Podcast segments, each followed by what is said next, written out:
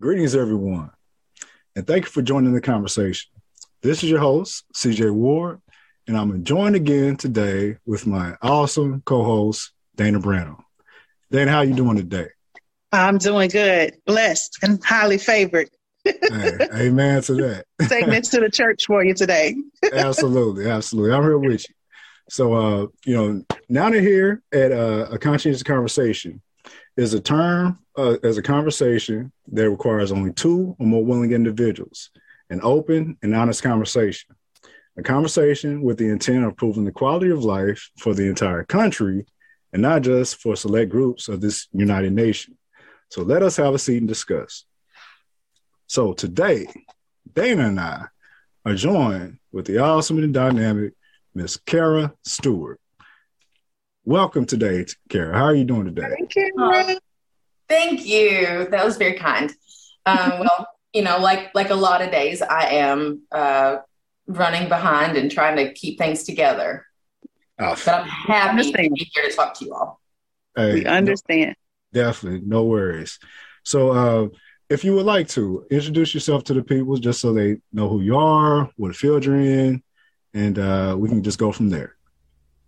Um, well, I am a person who's born and raised at the head of a holler in Eastern Kentucky. Um, I spent most of COVID back in that holler, and it, that was wonderful. But I also live in Covington in Northern Kentucky, um, and I am married. I have a 12 year old son who is actually a relatively new addition to our family, just a little over a year ago. Um, and we, yes, and I work as an advocate. I work at Kentucky Voices for Health, which is a statewide nonpartisan nonprofit. Um, I've worked in nonprofit life my whole career. Worked um, well with a tiny stint in state government. I was the chief of staff for the House Democrats in Frankfort.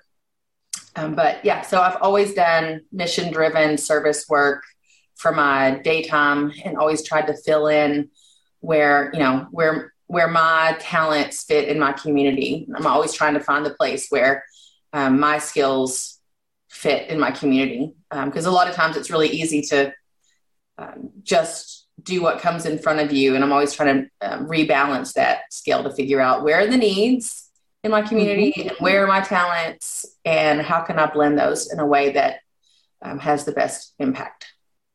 That's, That's awesome. So with everything going on in this world right now, we just, you know, I, I can't even list the things.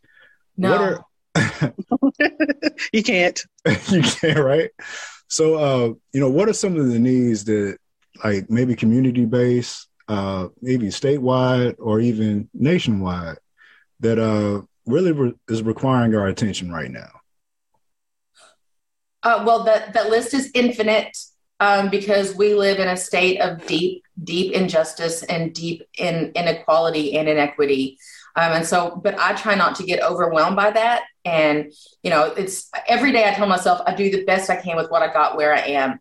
Um, but I'm also, you know, trying to figure out, I wake up every day. What am I wrong about? What do I need to understand differently? Who knows something about that that I don't know? I mean, anytime I need to understand something, I assume someone has spent their career figuring whatever that was out.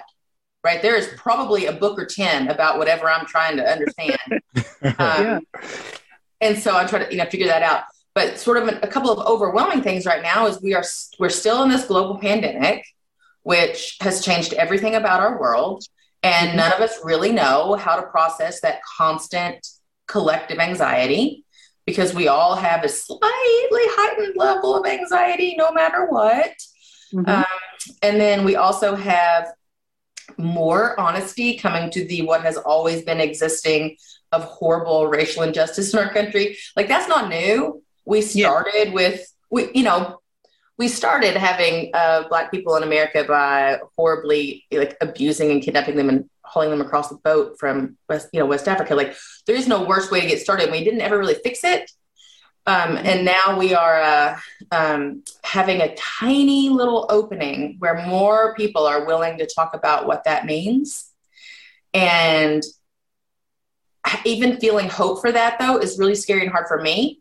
And I'm a white lady. so, but it, that even feeling like, oh, these conversations, because I went to Berea College where those conversations did happen every day in my life 20 years mm-hmm. ago. And then I left there and it was like, yeah. Nobody talked about it. Right. I was like, yet it's still going on. Right. And so I, you know, I had this experience where I spent four years, like almost every day, uh, talking about how white supremacy is baked into every part of our day and every part of our lives and baked into the way we, you know, whatever it is. If there's something about how we fill prescriptions, there's probably white supremacy baked into it, you know, and it's just a matter of figuring out where it is or how it is. To just all of a sudden, that was not a part of any conversation anywhere, um, at least not mm. where I was. Um, and so now that door's been opened up again, which is hopeful and scary um, because it, you have to be vulnerable to have that hope that the conversation will continue. Um, but, yeah. and that it'll bring change because yeah. it's, it's one thing to have the conversations but it's another thing to actually bring change from it because we can have a whole lot of conversations and then go home and do nothing different right and change is hard even if it's good change yeah. you know like, even if you get a new job it's still scary and hard even if it's great and if you move, like moving is a trauma in the DSM, right? Even if you're moving for a good reason. Yeah. So speak on it. you know, like like good good changes is still hard and it's still a trauma. So we are all sort of collectively, I hope, choosing to engage in a different kind of, of vulnerability and trauma to to change the way we do a lot of stuff. But yeah, we have to change. You name it, we have to change it. Right. Um, right. Everything is on the table to uh-huh. change, right? I love that you said you wake up thinking, what am I wrong about? I've not ever heard anyone say that. And I love that you said that because, you know, we always think, tell people I'm not I'm right 99% of the time. Like what's wrong? But there's there are things that I'm probably wrong about, right? And so that's whole vulnerability to say you're wrong about something. Well, I look for it. I don't. I don't always great at it, um, you know, but but I do look for it um, because the people that I find to be the people that I find the most difficult to interact with are people who really struggle with being wrong, mm-hmm. and you know, so that's why I'm like the safest place for me is to constantly remind myself that there are things I am deeply wrong about from ignorance or mm-hmm. from miseducation. You know, like I'm not I'm not judging myself for for yeah. not knowing something or being wrong about it. I just like to keep um, yeah, they agree. My pups agree. I just like to, you know, keep my mind open to the fact that that's true. And also I'm a stubborn person. So it takes me extra. So if I don't start thinking about it when I wake up, I'm not going to get there. Hey, listen when I tell you, I appreciate your transparency so much because I know I'm a stubborn person, and uh, you know I try to be aware of that and you know move accordingly. And uh, when you spoke about certain traumas, even when you're moving for a good reason, yeah, the experiences and the trauma that I experienced going to Tulsa, although yeah. for a good experience, yeah, I mean it, it almost was to my detriment. Uh, you know, wow. even in the midst of the pandemic, and uh, you know, even right now with everything that's going on in Kentucky, you know, with the thunder, the uh, tornadoes, mm-hmm. the uh, devastation. So, yeah, uh, you know, shout out to to Mayfield. Uh, you know, when this airs, it may be after the fact, but at the same time, the trauma is still there. So, yeah, you know, I'm I'm trying to be a resource uh, ongoing because you know, even past the initial event, there's residue of trauma that still remains. And if that's unaddressed, it's just going to remain. So, uh, you know, when you talk about, you know, like stubbornness, and you know, you know, revealing about yourself and being open about yourself, I think that's the only way that you can change is once you own up to what you know what you need to change. So, uh, you know, as as, as Dana said, you know, I haven't taken that perspective, but uh, you know, when I when I start the day, I'm just like, all right, so what do I need to do today that's part of my purpose or what I'm here for? But mm-hmm. I think adding that would just, you know, uh, bring a little bit better, uh, better results. So um, I appreciate you for that. How do you think that that ideology could help not only the U.S., but Kentucky, uh, like owning up to certain things that haven't been owned up to before in the past or present? We have to. I mean, well, it would. Um,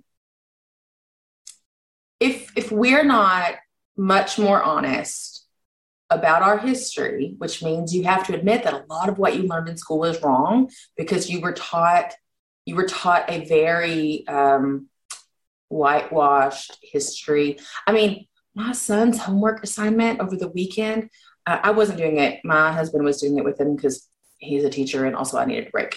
But he came, my husband came out of there and was like, I cannot believe at his hippy dippy lefty Montessori school, they gave him this reading assignment where you know their school is based on peace and justice and community they have a weekly community class about how important community is and what your role is in community i mean it's like a beautiful school yeah uh, and yet he had this assignment that had two sections in it about it sort of positively framed a question around how the world had changed after the triangular trade of you know enslaving people. Triangular trade. That's what we're calling that now. That's what we're calling it now triangular trade. And i was okay. just i mean we were both like we told him you do not have to read this. We do not want you to read this. You know this is we're not going to do this. We're going to talk about why you're not going to. Um, but I was like, this is 2021. And I, all I, I hoped, of course, we, we contacted the teacher, but I hope that the teacher like hadn't really read it and just pulled it from something or read a description. I hope, but like even that, like think and think about. Um, I took a quiz that Dr. Ricky Jones made for Joe Gerth, and half of the answers I knew, I learned from my husband who teaches American history. I learned from him in the last few years. I did not learn them in elementary school, middle mm-hmm. school, high school, or college. You know, and I learned an incredibly wrong, you know, description of so many things in our culture and so many things, especially about the post Civil War, you know, America. Like, mm-hmm. I remember, you know, I was a I should not have been. This is not true. But I was an adult visiting DC and learned about all of the members of Congress who were Black men from Mississippi and how Mississippi had this mm-hmm. amazing Black delegation in Congress. Um, and then, of course, through terrorism and through legalizing terrorism against Black people, that changed. And like, but I should have known that long before. And so I, I forgive myself for not knowing it. But well, I that's the, here's the thing: we didn't know it, either did we. So, right. And there's why? Well, it goes back to what you said about white supremacy being embedded in our everything, and so um, I think we can't continue to have the excuse that we don't know. The information's out there. We need to be open and willing to accept it get it, right? So we know the whole story. Yeah. Dana, have you ever listened to the You're Wrong About podcast? No, but you're bringing out kind of little gems for me today. right. You, you will not be disappointed. Um, and okay. the real, the number one thing about that podcast, um, which I, um, like, the number one thing about it is they're they don't add anything new in that wasn't publicly available at the time. Mm-hmm. So, so they're telling you how wrong we all were about this, which trust me, we're all really wrong. Um, because, you know, but it's, they are only explaining it through what was available at the time. Because the first time I listened to yeah. it, I was like, well, yeah, but I heard this, this, mm. this about this. And then they're like, yeah, you did. But also, this was available and you missed it. You're right. Mm. Okay. So, I'll take a look at that. Love yeah, it like while you were speaking about this, uh, and also, I mean, listening to both, um, with the Juneteenth last year, like or this year, uh, you know, how many years has it been, and people didn't know about it. I didn't learn about Juneteenth until I lived in Texas, and mm. I was mm. like, okay, I know about Eighth of August because Western Kentucky. That's when the information said it reached there, and that's all I knew. But I didn't know about Juneteenth. And then you have mm-hmm. not only this year when they finally recognized as a federal holiday. We're not talking about state. Federal, this is also around the same time that they also enter things in legislation to where uh, well certain things of history they may not or shouldn't be taught in, in school so once again the information may be may be there but is it really being sourced out or is it really being discussed is it really being accepted um and i mean i, I know you're in the uh you've been in the healthcare um, field and I know you were talking about how other uh, facets of our uh, nation and everything else does have white supremacist origins. How does that cross over, or how has that crossed over into healthcare?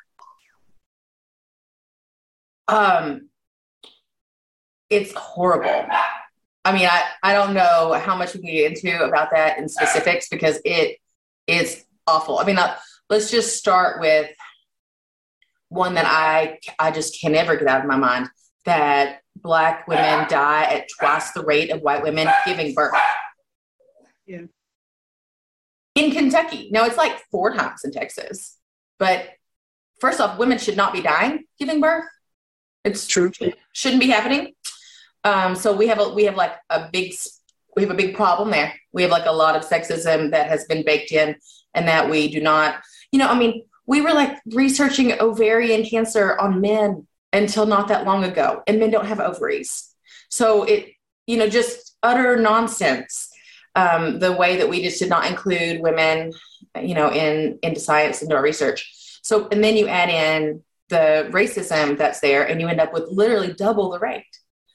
And it's it's it's devastating, um, and that kind of carries through to lots of parts of healthcare. One that's really in Kentucky right now, that's so earlier, CJ, when you were talking about with the tornadoes, the acute trauma right now, and people are willing to take water and diapers and food for the acute trauma, but that chronic trauma will continue. And there has to be that same level of energy for, for the chronic trauma to heal also, and the same sort of honesty around the need and how people are not yelling at each other right now because they understand the acute trauma. It's the same kind of way with like charity versus policy. People like charity, they like to give food and um, they like to help people sleep somewhere tonight. I understand that. But then to donate to people who are lobbying to change the laws around our housing and around our food systems are, is way less sexy and way less interested, even though really that would make a bigger change and prevent the need for that charity. So that like switching your systems thinking is true for the tornado right now. It's true for every day in our healthcare policies, you know, um, and it's especially true. The most, the most um, intense, I think, version of this challenge of acute and chronic right now is with um, HIV and in Louisville, Kentucky. Really? Right. Uh, see, Dana, this is the thing. Nobody knows about it because it has been this such a long chronic issue that you know we we kind of forget about it. But we're actually in a, an acute pandemic right now. And we've got, there's a, I'm going to blank on his name right now. I'm going to try to look it up and figure it out. There's a black man who is a researcher at the University of Louisville who is doing a really great job of trying to answer the question why?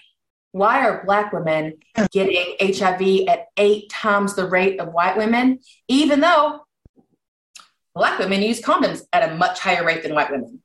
So black women are having way less unprotected sex and getting HIV at eight times the rate. So why? Right. Why? Um, and there is, like I said, um, a professor at the University of Louisville who is also a black man who is trying to answer that question. But his his concern when I met with him was that you can't answer it fast enough to stop the acute problem. We have, you know, we mm-hmm. have this. It's it's really an acute problem in Louisville, um, and it's the reason I my guess that the reason that it's not on the news is because it's a problem for Black Kentuckians in Louisville, right? It's a problem for everybody, but but the act with the really like the high numbers, the scary is coming out of, and it's in my. This is now. I don't. I'm not the scientist. I'm not researcher. I do not know this. I am convinced that it is related to the over incarceration in our like carceral system um, mm.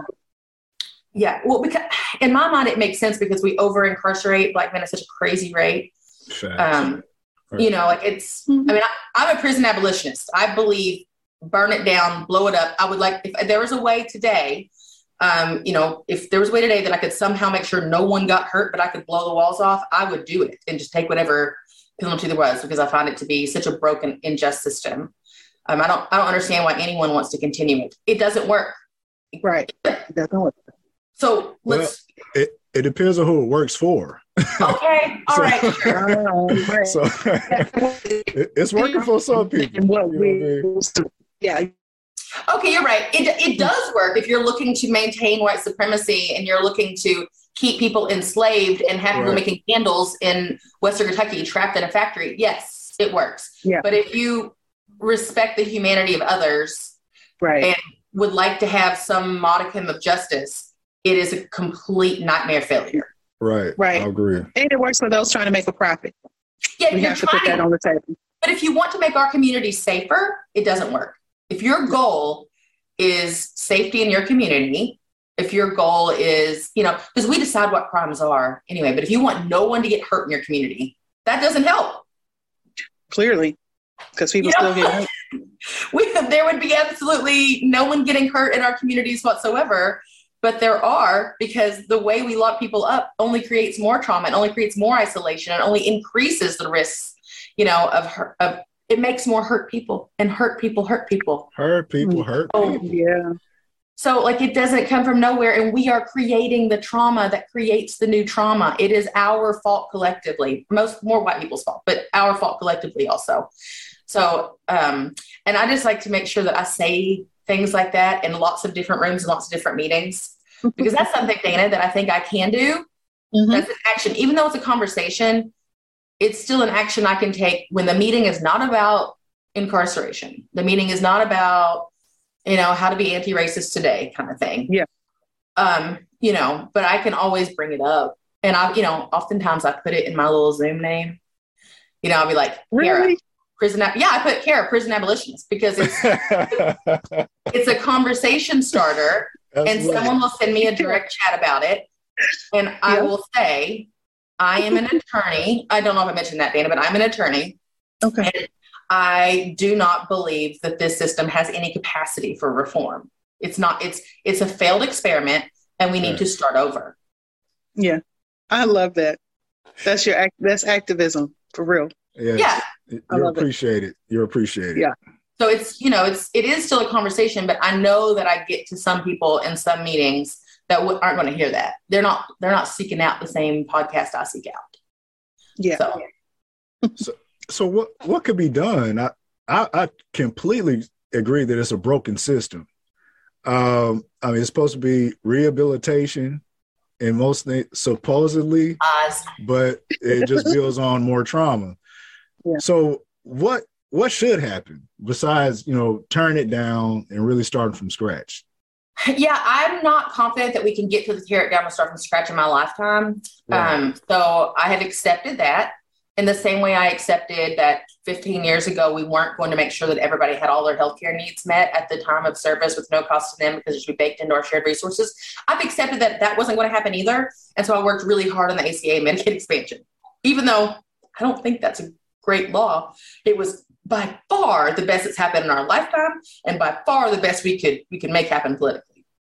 So I try to be a pragmatist and live in reality in terms of who else is around me and where they are in their journey to understanding our, our greater community and our greater needs and how to live more equitably and say okay let's really focus on making sure everybody gets an id when they get out let's focus on getting some more hmm. um, justice oriented and we did pass that House Bill 497. Now you can get at least an ID, um, which can really go a long way. Right. Because um, people, we, we throw people out and literally at midnight at 3 a.m. with nothing. And you expect them to, to somehow be successful in the system designed for their failure after you just took any resources they had away, took another notch down out of their out of their shoes and said good luck to you. Like what what? And and they also say don't go around people used to to be. Don't go around before. nobody you ever knew before. So what are you supposed to do? How?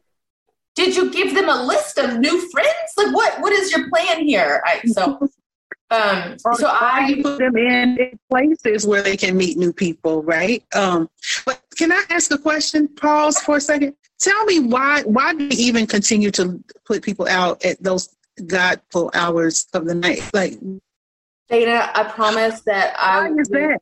we because we're assholes. because we okay. have no intention of be, doing kindness. You know, we've no. In- okay, no intention of kindness. That yeah. makes sense. Or, or justice. like there's absolutely no, no, no intention there. So, but I will say this: yeah. not all jails do that. So, like, okay. you know, I never want to be a person that sits here and says jail can be good. can't be good. Can't be good. It's bad. Um, you know, but like Kenton County doesn't do that. Warren County doesn't do that. Warren County was already giving people IDs. You know, they Warren County was already doing some some slightly mm-hmm. better kind of things. Um, so you know, we that's I try to chip away at the edges and be supportive of people that are chipping away at the edges and look for small wins that don't prevent a bigger win down the road. Because you don't, I, I don't ever want to get distracted by a small win that takes any of the political um, will away. So, like an easy example from my work was in smoke free. Um, I got several examples there, you know, but for years there was a push for smoke free schools. Well, most schools already are smoke free, not all, but most are. And that was actually something that was pushed to prevent there being focus on smoke free indoor workplaces. Now, schools are mm. indoor workplaces. So if you pass yeah. statewide smoke free indoor workplaces, schools are covered. But but wait for it, so are bartenders. And we yeah. can't care about them, you know. So and so I did not support smoke free schools. And that kind of makes me sound like the asshole. You don't care about smoke free schools? No. Mm-mm. First off, most of them are, and their children. There's children in schools. So I support smoke free indoor workplaces, which would cover schools. And I don't want to lose the political will that we've got out there yeah. because once something gets passed, it's highly unlikely very soon we're going to pass another thing in the same kind of area. Right. Yeah, right? Yeah. You so got to win the war, not just a little battle. And so I will find yeah. incremental things I can do, Dana, and I will find incremental things I can I can support and and push in other ways. But I try to always keep in mind and game out is this an increment that does not help me get to a larger change? And that's a that's a hard those are hard questions. Yeah. I get it, I get it wrong. Spoiler. Um, but I try real hard to only support things that create try to build more power. The the test i ask is in doing this will we build more power? Mm. so with, with, the ids to me that was easy. Mm-hmm. if someone has an id yes it still sucks that we locked them up and treated them we dehumanized them.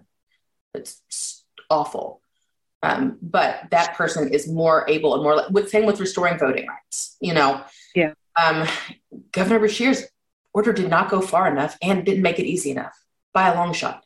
He, I, I have no idea why he like was willing to go 70% and like just why you what why are we leaving out these other folks? Um but that gives more power so i still supported it. I, you know I, I, criticized it but i supported the heck out of it and talked to everybody i could about it um mm-hmm. and also promoted it it's like even though I don't think it's the right policy, I don't think it hurts us getting a better policy because it builds power. So that's my like that's my test for. I like that. I like is, it a lot. Is this increment? Can I support this incremental change without sort of dishonoring the change we need? And my test for that is political awareness, um, and will it build power? Gotcha. So, so, so what Go ahead, Dana. Because all we have is all we have is our community, right? That's all we have. Real people are our power. We all we got. But we have torn that out of people's minds and experience so much and told them that they do not matter and it does not matter so many different ways that it's really hard. Mm-hmm. Yeah, ahead, you're right. I was just going to ask. So, when you talk about healthcare um, and building power there, what's going on now that you're advocating for, or not advocating for that others can get behind or be against. Um, because I think that's important, right? So because there's so many things, just like you mentioned the whole thing in about AIDS in Louisville and all of that stuff. we some we don't know and we don't even know where to get the information if we want to know so it would be helpful to share that information with us as well yeah um, well i'm going to put a plug in for our newsletter because our newsletter is worth it and good. We have okay. we, we do go to kyvoicesforhealth.org and you can sign up for our newsletter. Uh, it's free great value. But you know once a week then you get kind of a a three minute read of what's going on and one thing you can do.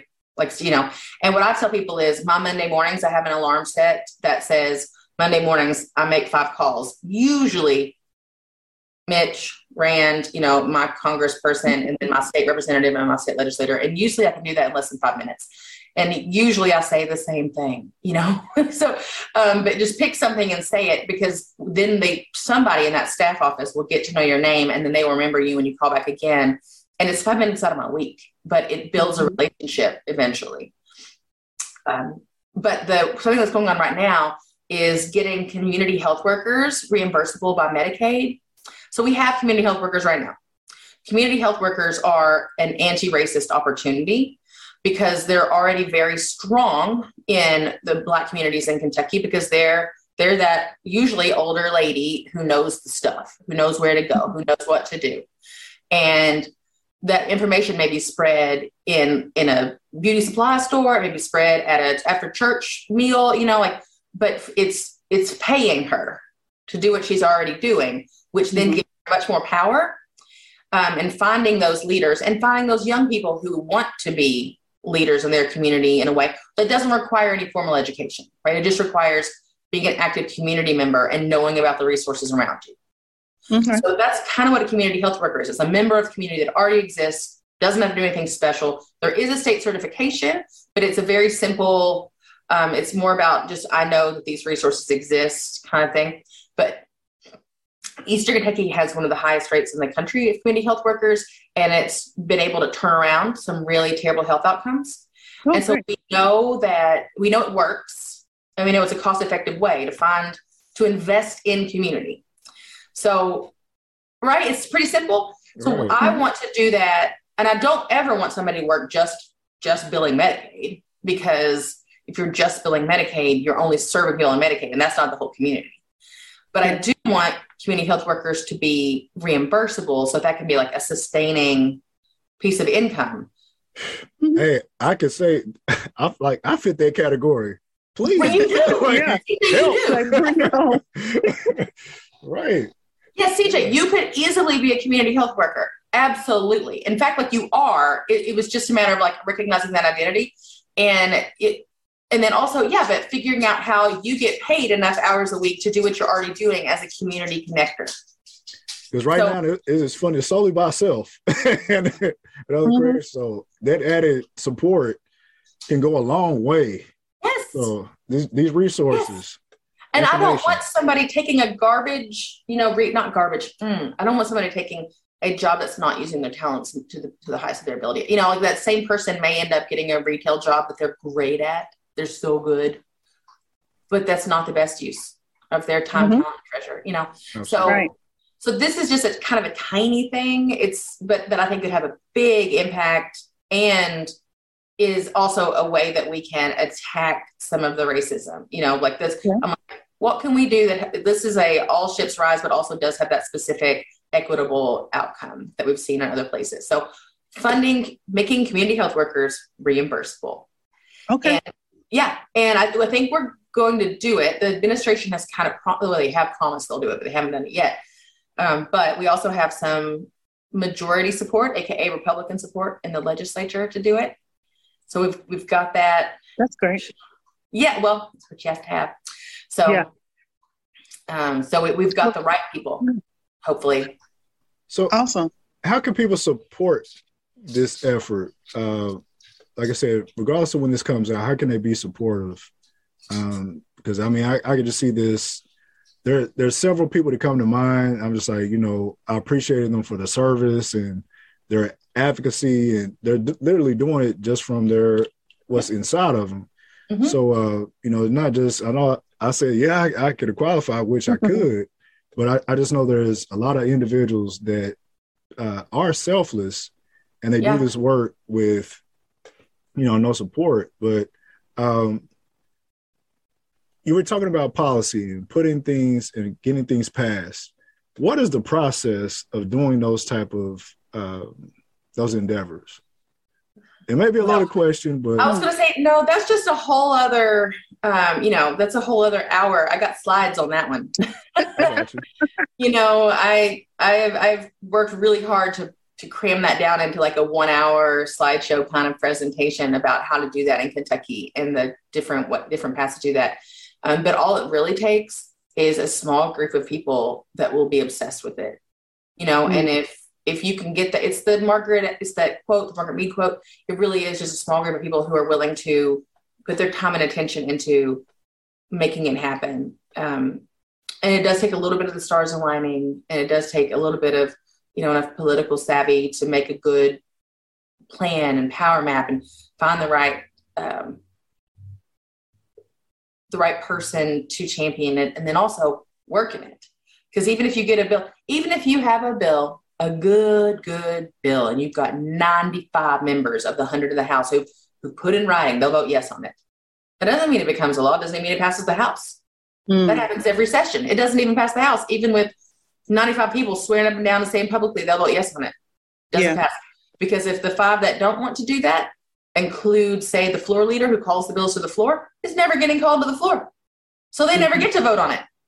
So you just you you did all that work. You could have been busting your ass for years and it's never going to get called to the floor. So it's never going to even pass the House, much less become law. So you have to have a strategy to get the right people and the right kind of combination to want to want it and to work within that to, to work the bill to make it become a law. Because there are, you know, 10,000 ways to kill a bill, maybe a million, but there's only one for it to become law. Gotcha. You know, but I am happy anytime. I will give any, I will do any level of advocacy one on one, how to do administrative advocacy. There's opportunities all the time, how to do legislative advocacy, how to, you know, think any of that. I'm always willing to help people with what I know about that, handhold, encourage, pick something, train, whatever. Because I, there's nothing, there's no better use of my time than that because I know how to do it. And it's, it's, we don't have to have the charity if we do that and we change yeah. the laws. Absolutely. And we implement them and we demand that it works and we demand that it right. look the way it was supposed to, the way it was intended, that it does justice. Right. And hold people accountable yeah. when it any of that goes right or when it go, falls apart. Yes. Yeah. Yes. That's what the courts are supposed yeah. to be for, but we may have lost that. So what now we just have to learn. So that's what the courts are supposed to be for, but we may have lost that because we may have um we may have lost we may have lost our court system for now mm. or maybe ever maybe a generation i don't know but it's um, it's corrupted right now on a level that's hard hard to dig out of if i know this could bring out a, a whole nother hour but can you at least touch on some of the corruption that's going mm. on in the court system right now because unfortunately i've had to have dealings with uh, the court system, whether it be Sucks. from a parking ticket Sucks. to uh, you know troopers that lie, et cetera, et cetera. They lie. Cops lie. Hey, CJ, cops are constitutionally allowed to lie. It's called mm. low level trickery. Hey, they listen, are, listen up, lies, folks. Listen up, folks. Their lies are constitutionally protected. Now, yours and mine aren't. I mean, I can get in a whole lot of trouble if I lie. Lawyers lie. Um, well, lawyers usually really smart lie, so they just really omit and carefully shape, but it's still kind of a lie. And to a normal person, it's still a lie, but it's not like a legal lie, um, which is also trickery, but that's also legal. Um, but cops are straight up allowed to lie. The legal standard, the constitutional standard, is called low level trickery. They can tell you they have proof and evidence that they don't have. That's fine. They're allowed to do that. And so it's like what are we supposed to do like yeah it, it, feels like and honestly you know the the young men that i mentor uh even the ones my age that we have conversations the elders that just try to speak hey just you know take this because this could lead to other detriment what uh-huh. are you supposed to do when the whole system's broken, CJ. You cannot win in it. Don't, we cannot win. You cannot ask me how you can win in a broken system where it's not possible for you to win. Because my answer is it's not possible. It's not possible to win. It's not possible. So my goodness. The, the I mean, I'm a, I have a justice committed justice doer. I went I have a law license because I thought I needed to add that tool to my toolbox and that reason that people go to law school, but we are all so wrong. That's not what it does at all. It just takes away your ability to be a real person and it takes away your ability to, it, it just takes away. It does not add anything. Really? Yeah. Yeah. So you, you brought up a point. Uh, once again, it feels like I'm every... sorry, I'm such a Debbie Downer, but there is no, no. no. This is a reality is what it is. Open yeah, and honest. Yeah um, with so uh, I, I was speaking. One of the conversations I've had, they were telling me there was a difference between when you face in the court or municipal court, state court, to where either you're looked at as a corporation or as a real individual or real person. Uh, are you in uh, reference to what I'm, I'm saying, or am I, I totally off? So, um, with that said, uh, I mean, there's so many different things with the court that I had to learn on my own. I, I feel like I should be compensated for like learning laws as a lawyer or something. Yeah. As, as I know, you know, it's definitely a, a stringent process, and I give, uh, you know, accolades and salute to, you know, any any attorneys, uh, any lawyers that that go through that that process, barring everything else. But uh, I've had many conversations they don't. You remember when I was telling you about 2019, where I was literally going east and west, north and south. Yeah. Uh, you know, I spoke with people that were homeless, all the way to you know those that were making moves in their particular sector. Uh, you know, uh, life changing. And uh, many of the conversations, I was like, so what about the the uh, judicial system? And it was like, look, only thing we can tell you is just learn your laws, learn your rights, and not only just that won't rights, help you. The laws are unjust. Won't. It still won't. That's bad advice because the laws are not just, and so it doesn't matter if you know them. Um, and cops are allowed to lie, so it doesn't matter if you know them. And prosecutors have way too much unchecked power, so uh, it doesn't matter. So, and and I, there there may be situations where we're like, look, we don't have an answer, or there may not be silence based on the the, the information, but literally what are we supposed to do? Elect prosecutors like the one in Philadelphia. You know, like um, elect sheriffs like the woman in New Orleans who was just elected and only 50,000 people voted. I mean, New Orleans is like a, a 400,000 plus person city and 50,000 people voted, y'all. Like nobody, nobody. Yeah. Um, but they turned out people to vote for her. And I trust and believe that she will behave differently and maybe cops will stop murdering people left and right, especially you know black men. I, I maybe. So I mean, I I can't guarantee it, but I do see the difference in who we're putting in jail. You know, that Philadelphia prosecutor when he was elected. So our prosecutors, they got no checks on them except the ballot box. That's it. Wow. They can do whatever they want.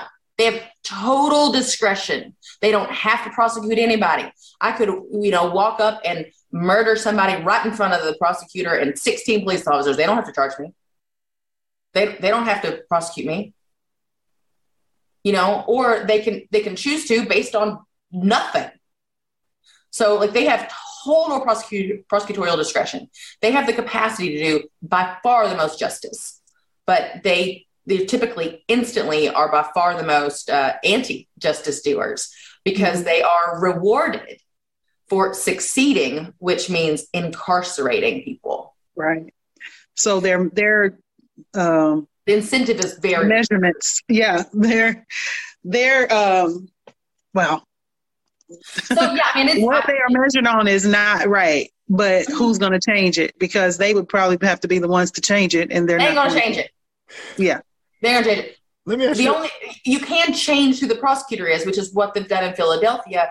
And so now that prosecutor says, we're not putting people in jail over this, this, this, this, this, this, this, this. Just not doing it. Zero. Don't care what the facts are. They're not going to jail for any of these things.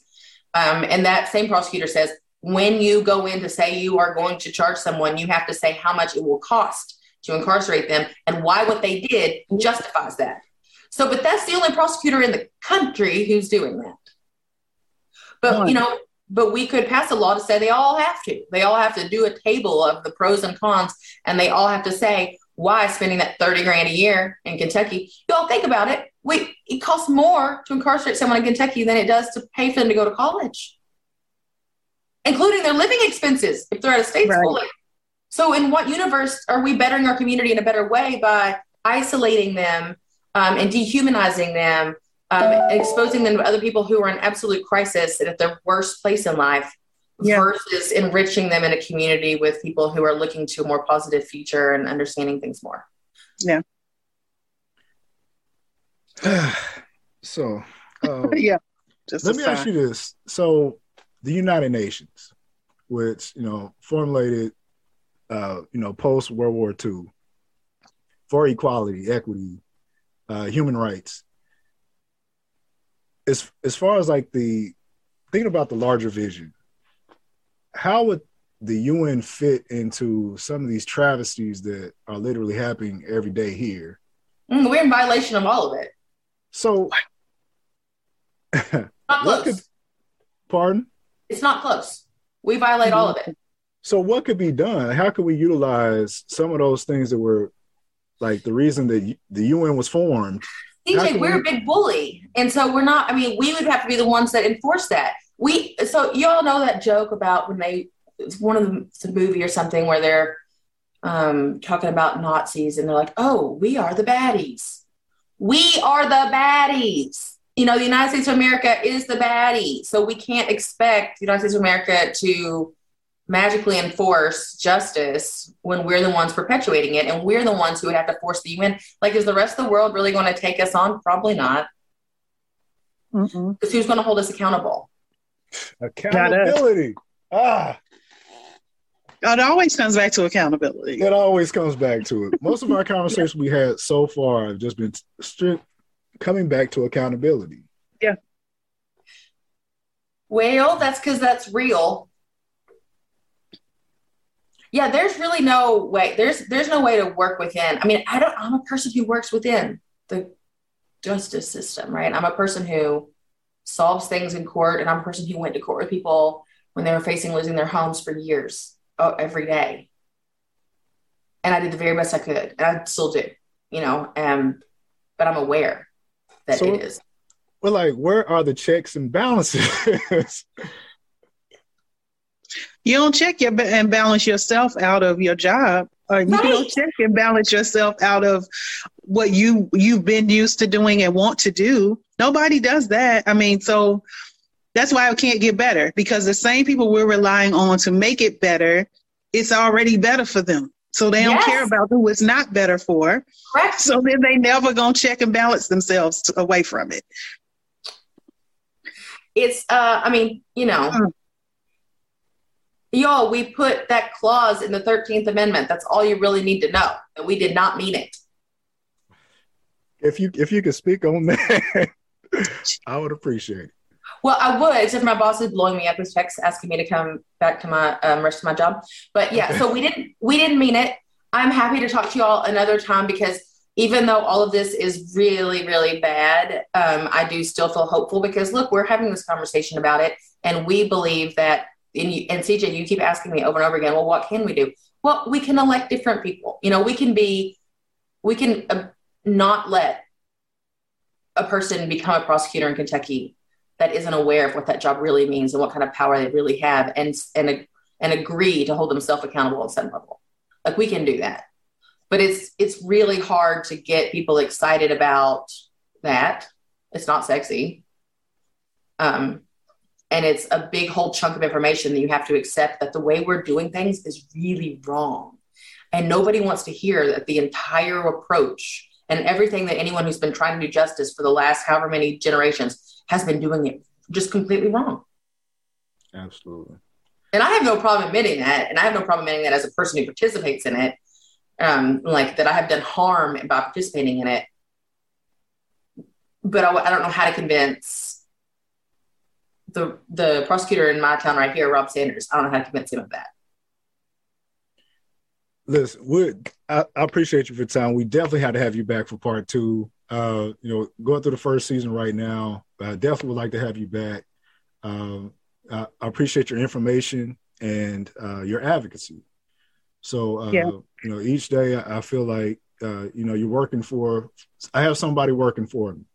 Or yeah. Least, you know, with, with me in mind. So that's, I, that's much appreciated. Yes. Even if I'm not doing anything directly and personally where I'm like representing you, CJ, I am, you are in my mind. Um, and I will say this, Dana, this is my other like almost daily thing I try to do to help help myself. Yes, I'm listening. You see, I leaned in because I want to know. Is I think, okay, yeah, CJ, what would this mean for CJ? And then I think of all of those other folks in different populations and places and whatever. And then I think, okay, who am I not thinking of? Because there's mm-hmm. always somebody I'm not thinking of. There's always an experience. Is that that's that margin to center bell hooks training? Like bell hooks is yeah. feminist theory of margin to yeah. center. So I'm always margin margin to center every single day of who is who's in my margin. Like you know, I know I'm not the asshole that's like trapped right here, mm-hmm. But I'm trapped somewhere. Mm-hmm. And where am I not seeing? Who am I not seeing? And so I sort of, I'm always challenging myself to think of who am I not thinking of here and there. And I don't ever get all the way because I don't know enough for enough people. Um, but by doing that, it helps me um, keep pushing. I love it. So we've learned. Here's what we got to ask ourselves every day: is what am I wrong about? right? Um, who, who am I not thinking about? And then what's the what power can we gain? Yeah. From doing whatever it is that we're doing. And mm-hmm. that power is not just your own power, obviously, it's a collective power. It's the community. I love it. The Those only way, life lessons. Yeah, the only way that you have power is in community. That's yeah. it. So if I mean, I'm never going to have any power just be care about myself. You know, my power comes from trust and real connection and building community. So if community engagement, here goes That's it, right? another community engagement part. That's it. Uh, so how can people uh, support you and support their um by not being an asshole. Absolutely, simple and plain. yeah, you know, by by choosing to educate themselves and and do what they can to improve the lives of others in their community and be involved. So, are there? Uh, can you direct uh, the people to any resources that maybe uh, personal, professional, uh, that they can utilize? Uh, well, yeah, I mean, there's some really great community sort of community leadership programs out there. You know, there's NLC Kentucky. I'm on the board, the board of Emerge Kentucky, which is a just for women only, but it's a democratic training program for for women. Um, but it goes a lot farther than that in building people into community leaders. But so does NLC Kentucky, the New Leaders Council. I tell people, jump on those, jump on those boats. They're great, you know, and they will give you a concerted amount of time in your life to focus on how to build tools and connections in your community. Um, it's just a, a meaningful, semi-easy, formal structure to do that. So I'm always encouraging people to do things like that and other sort of training programs. The Arena training program for political action that um, Hood to the Holler you know, promoted and has trained now so many people in Kentucky to be better engaged leaders in their legislative community. Um, that's a big way. And then, of course, for the health focused advocacy, Kentucky Voices for Health, where I work, that's the way to go. Um, we put out the word and we're always got our eyes open and our ears open and we get after it. So um, we do some of the legwork for you. I read the I read the bills. I will tell you what they say in an easy way, um, and I will tell you why I think they are helpful or harmful. And then you can also make your own decisions and what to act on for Kentucky. So we do um, legislative tracking and make that available. So if you go to kyvoicesforhealth.org, you will find our newsletter, and that's that's the keys to those kingdoms. Um, that's awesome. Yeah, if yeah. you want to contact me, that's easy enough. I'm very easy to find. awesome. I'm going to sign up, even though I don't even live in Kentucky, but you know, I have many, many, many people I love there. So it's important for me to stay in touch as well. So I'm going to do that right now. Yeah. I mean, you know, it's, it's, you got family, you got people. There's, yep. you still got to spread the word when you're like, Hey y'all, today's the day, make this phone call. Those phone yep. calls matter. Really? They okay. seem like you're throwing into the void, but they are not, they matter. This one I tell you, I'm going to include this in the link and also uh, certain portions of audio. listen, listen to what is being said. Uh, we really want to change. Sometimes we have to be the ones to change, really be the village, and you know, uh, still be hopeful. You know, it may sound uh, right now some very pessimistic things just because of structures, but honesty, hey, the truth shall set you free. So, uh, you know, still remain optimistic. I'm still hopeful. You know. Uh, you know, having these, these conversations, I think there are things can be done, but we really have to be united and not you know Right. divided as so many uh, other sectors may uh, have us. But uh, Cara, I appreciate your time. Thank you for uh, you know your transparency and uh, you know a conscious conversation. Um, then, as usual, I appreciate you for being aboard and uh, Glad to be here. Everything you added. Um, you know, definitely have family in Kentucky, so I'm all these things I'm, I'm gonna be a support of. So, um, you know, uh, in closing, if, if there are any last words that you would like to say, you know, feel free. Uh, you know, if not, I would definitely uh, look forward to joining you again on our part two uh, when we bring up and build up the conversation again. Uh, Looking then- forward to it. Then, is there anything else that you would like to share? No, ma'am? Cara, thank you. Um, you dropped a whole lot on us today, um, but part of that being a community is the knowledge, right? So the more that we can increase the knowledge base, I think the more the community will come together because you can't deny it once you know it, right? So When you I know think better, you do better. when you know better, you do better. Thank you, ma'am. One of my Yeah. favorites. Thanks, y'all. I mean, thanks for having me. Like, it's, these are the kind of conversations that help me get through my week. Oh, Hey. awesome. so so glad to be a, be a part. So, uh, you know, in closing, you know, once again, I appreciate everyone for their attention, and we will join together again next conversation. So I hope this message reaches you well and helps you along the way. Be encouraged and make this day, evening, or night a great time. And I appreciate you, everyone. So until next time. Till next time.